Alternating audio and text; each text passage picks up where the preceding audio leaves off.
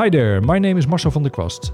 Thank you for listening to this episode of my podcast, which is called Hier is AMC. That's Dutch.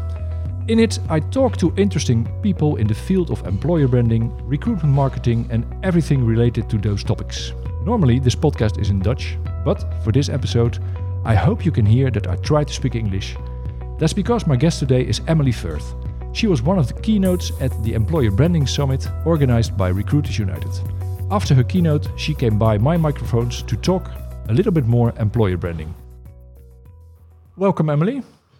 Thanks for having me, Marcel, and thanks for uh, that lovely introduction in your best English. Much Well, appreciated. my best English. I hope it's good enough.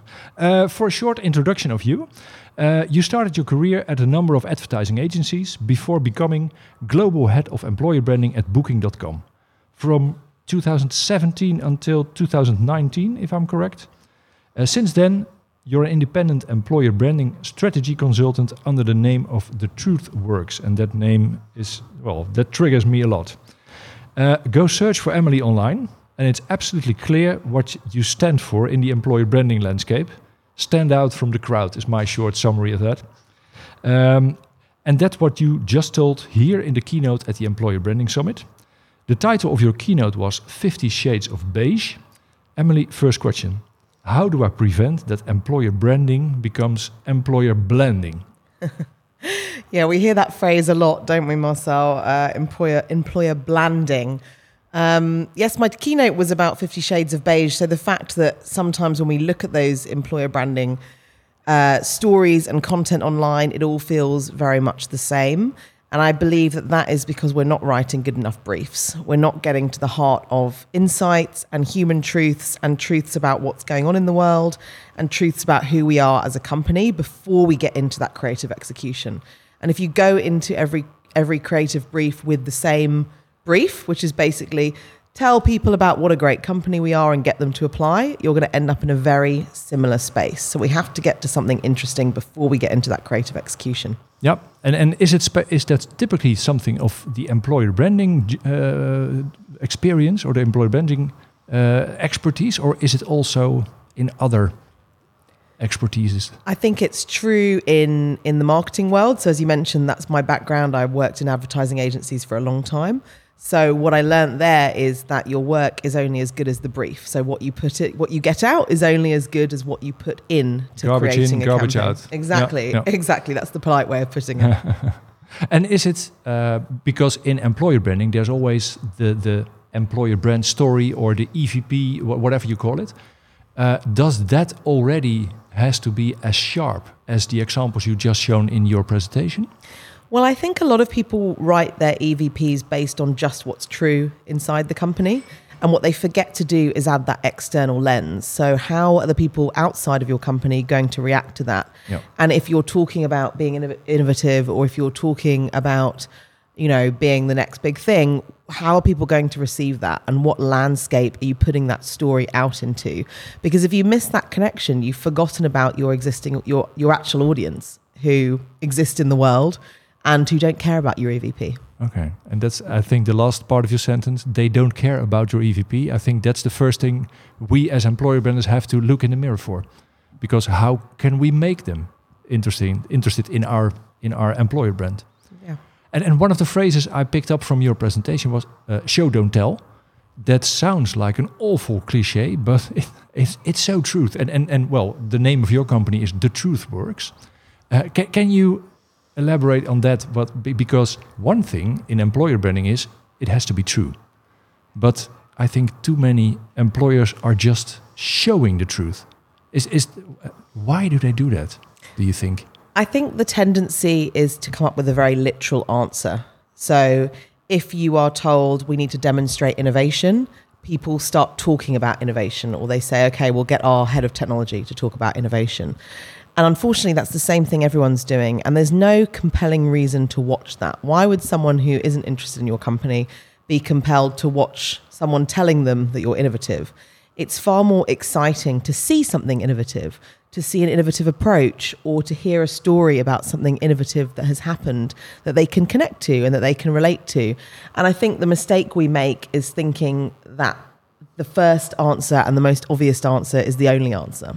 And that's not true. I think we need to dig a little bit deeper and find that connection between what we want to say to our audience and what they're actually interested in receiving and hearing. Yeah, and putting an effort in how we're going to say it. Yeah, and I think that's the, the the finger on the well. I don't I don't know it's an English uh, verb, but the fin the finger on the painful spot. yeah, I think in recruitment it's too much.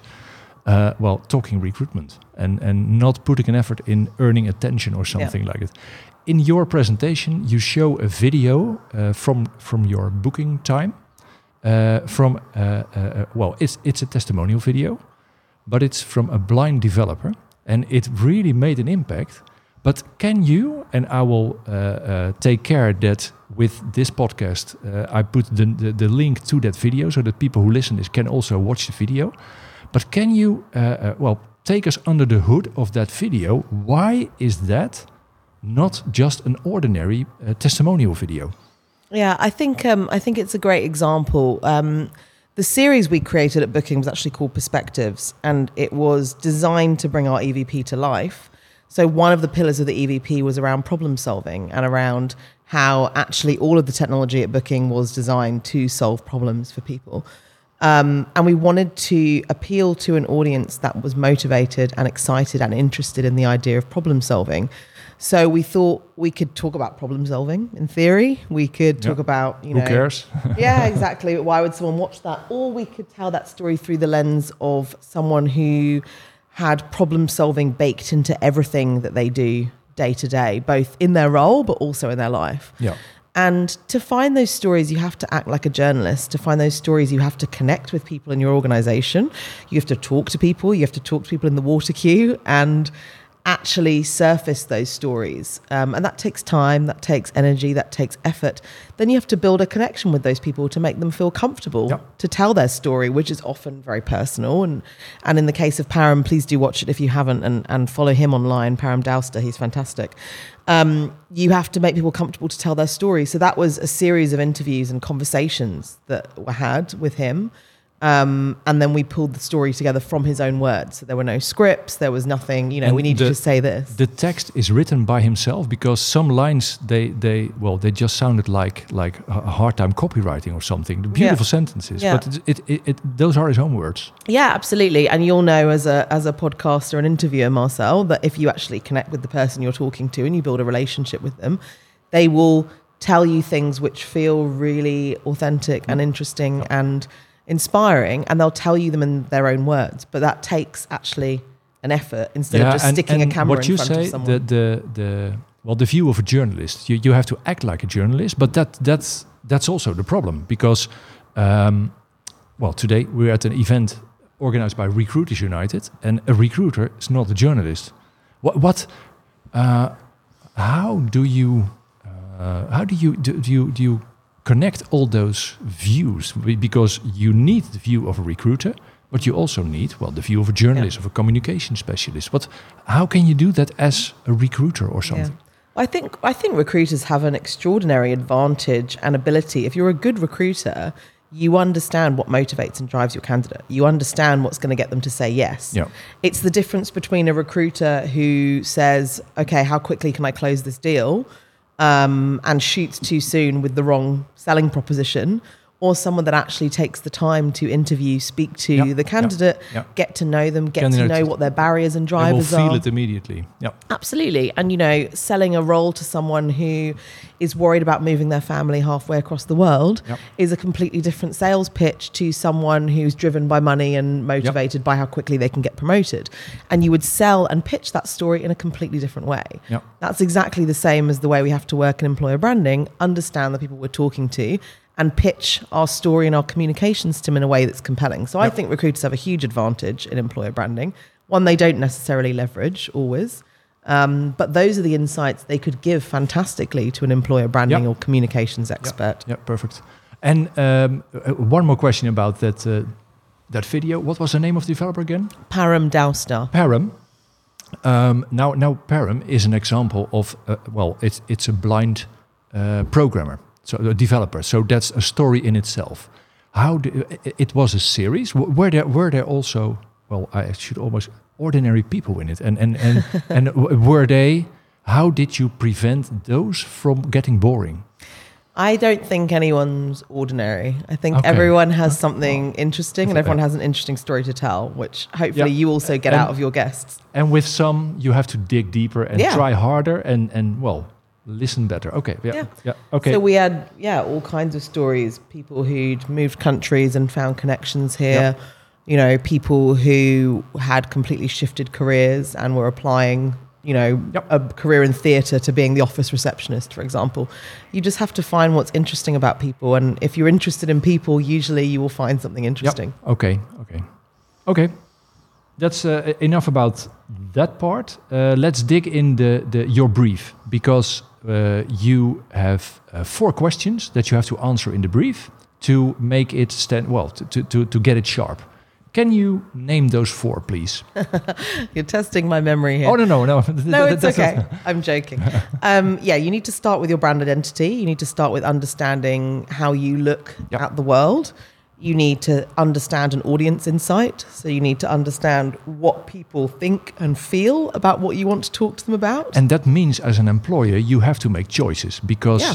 that, I, I, I think that that second one in your list uh, actually triggers me the most because there you have to well to choose your problem factual. yeah, exactly. What's and- the problem you're solving and why should people care about it? Yeah, and I think most employers make the mistake to try to solve well all problems with one magic stick, and that our problem is too broad. Yeah. So there, there you have to be sharp and to make choices. Okay. Absolutely. And the third one actually also speaks to that. So the third one is around coming up with a single minded proposition. So one single clear thing Yep. you want to tell them in a way that only you can do. And it has to be one thing because the way communications works, and you learn this as soon as you go into marketing, is people can really only take in one message. They can really only understand one thing, especially in our, you know, hyper connected world where we look at something for five seconds. You can't land 15 messages in one piece of They've once uh, uh, taught me that with the, the law of the oranges. Right. If I throw one orange at you, no problem, you Yeah. catch it. if I throw two oranges at you, well, maybe you catch one of them, but well, that's how communication works. It's a very good Messages. analogy. Yep. Yeah, I like that a lot. How many oranges can you catch? Only one. Maybe you I, can try it on stage. yeah, one, I think, is my limit. Um, and the last one was around what's your desired outcome. Yep. And the answer, if you ask any recruiter or um, hiring hiring business partner, they'll always say, "Oh, we want people to apply." Of course. If you look at the landscape we're in, yeah, sure, absolutely, everyone wants people to apply at the moment. But what do you actually want them to do as a result of your communication? Yep. Do you want them to research you? Do you want them to think or feel something they might not have felt? Do you want them to change their perception of you? It might be that you are a really old school company and your barrier Yep. is that people see you as really old fashioned. So actually your desired outcome is that they rethink about Yep. how you how you are as a company.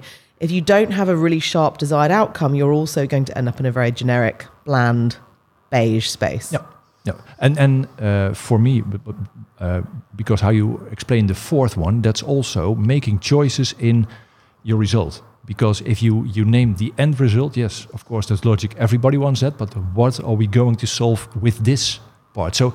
The, the, the two things I took from, from those list of four is the, the, the one-two combination between number two and three. That's uh, uh, choosing your problem and naming your solution for that problem. That, That's well, I can start with that tomorrow because because mostly it's too broad. And the the, the, the second one is is well well the result how, how you're gonna name your result instead of making it too obvious. So I think that's a really good list that everyone can can well can start to work with tomorrow. Um, if you are an employer with lots of uh, target groups, lots of different audiences, that means you have to put in a lot of work with all kinds of different things. But um, is is it's also, and maybe that's also from your background and also my background of communication agencies, it's a way to put something into communication. But does it always mean you have to brief an agency for a large campaign? No, I don't think so. I think the most important thing is getting your message right. And the people who understand your audience are hopefully your recruiters and your hiring managers. I just think we need to get better at asking them better questions because they have more insights than they realize. They speak to people who are turning those roles down or accepting those roles every day. Yep. Why are they accepting them? why are they declining them? What do we then learn about the people that we're trying to talk to that we can then apply? Um, and then going through that briefing process that I showed, you know, actually using the brief that you've written and the insights that you have to challenge the ideas you come up with will get you to better solutions. And that could be as simple as a line you use on a banner ad Yeah. or a whole piece of content that you create. But the importance is the message and, and whether you're actually connecting with someone on a level that they would be interested in. And I think also that within your own company, it can be very uh, uh, well. It, it can be very handy to to slice up the total problem in different well in, in solutions, in different solutions, and that's also when you have put it sharply in the brief, like you propose it. In my organization, I can go to every stakeholder and uh, get them with me on those choices, or otherwise have discussion about the choice. And that's better than having the same discussion when you have presented your proposal in uh, as an answer to the brief. So I also think that brief is a very good thing to, well, for stakeholder management, for, for the internal part. Yeah, absolutely. And I, I think we need to get better at pushing back on those briefs, whether in house or, sorry, Yep. whether we're in house or whether we're external partners, we need to get better at pushing back on those briefs Yep. because bad briefs will get you to bad outcomes. And is it uh, you you are British and you live in Amsterdam? Is it well? Is the the, the Dutch uh, employer brand market is it different? Do we things differently than the international part that's that's that's around Amsterdam or? No, I don't think so. But I think that there is a a tendency to believe that everyone's heard of your brand via word of mouth and that you don't need to work as hard, perhaps. But a lot of Dutch companies are also trying to attract international talent. So they Yeah. have the same challenges, which are how do we get people to care about us outside of this market? So I think the companies that you see that do well in all of the sort of Universum surveys and all of the, you know, top employers tend to be the homegrown success stories that everyone's heard of Yeah. who have big brands in the market. I think it's harder for companies coming here trying to break through um, to tell that story. But it's the challenge that we should all go go to to build it up from zero. To to to well, suppose they don't know us, then we have to earn the attention. Yeah, well, I also think that having a, a clear brand can be a disadvantage because people can have a reputation of you as Yep. a local employer or an old school employer or an employer that doesn't care about its people. And I think in some of the examples that my that, that my colleague, my friend Ed, Ed showed just before I went on, uh, you know, he was showing that disconnect between you're able to tell a great story, but in a small market, Yep. everyone knows the truth anyway. Yep. So it can actually work against you and, and be harder in many ways than an international company that can hide in different markets. Yep. Okay. Now, well, uh, I think we're almost done. Um, I think this one, well, thi- this should put everything who has been here today on their fro- forefeet because this is what now needed on this market because we have to fight for the attention, and that means we have we have to be sharp. So so uh, it's it comes really handy. As a last question, I would like to ask you. You already gave uh, a lot of practical tips that people have uh, who have listened they should go uh, they should start with this on uh, next monday if you can give them one practical advice they look at you with puppy eyes and say how can i start with this on monday what would you give them as a first step Uh, read the brief you're about to give your employer brand person in house, or you're about to give to an agency, or whoever you're about to brief. And if you can't think of a single way that you would answer that brief, whether you're creative or not, it's not a good brief. If there's nothing in there that sparks an idea, however basic, then your brief isn't working. okay well how practical do you want to get it uh, okay thank you very much for now. Uh, i think it's a nice uh, uh, dessert after your uh, presentation. So uh, thank you and well good luck with the truth works. I really i really like the name of your company because like you said in your presentation it has both sides and the truth and it has to work so Yeah. thank you for today uh, good luck with the, the with your project and uh, well And the other on- project. on, on, the personal project I'm about to have a baby for anyone that can't see on Okay, this, on it's, this a, it's a podcast. podcast, yeah, and uh, maybe the viewers also can't see, but uh, so also uh, all the best with that, and uh, thank you, and we'll hear from you again. Lovely. Thanks. And thanks for having me. Thank you for listening to this episode of Hier is AMC. Together with Recruiters United, I've made five special episodes with speakers at the Employer Branding Summit 2021. Listen to all of them for an overview or pick the episodes you are specially interested in. You can find all details about the event and the podcast episodes at recruitersunited.com or hierisamc.nl. Thank you for listening and until next time. Tot zover deze aflevering. We hebben een serie gemaakt van vijf afleveringen met verschillende sprekers van de Employer Branding Summit. Luister ze allemaal voor een mooi totaaloverzicht of kies er een paar uit met het onderdeel dat jou specifiek interesseert. Je vindt alle afleveringen op recruitersunited.com en op hierisamc.nl. Bedankt voor het luisteren en tot een volgende keer.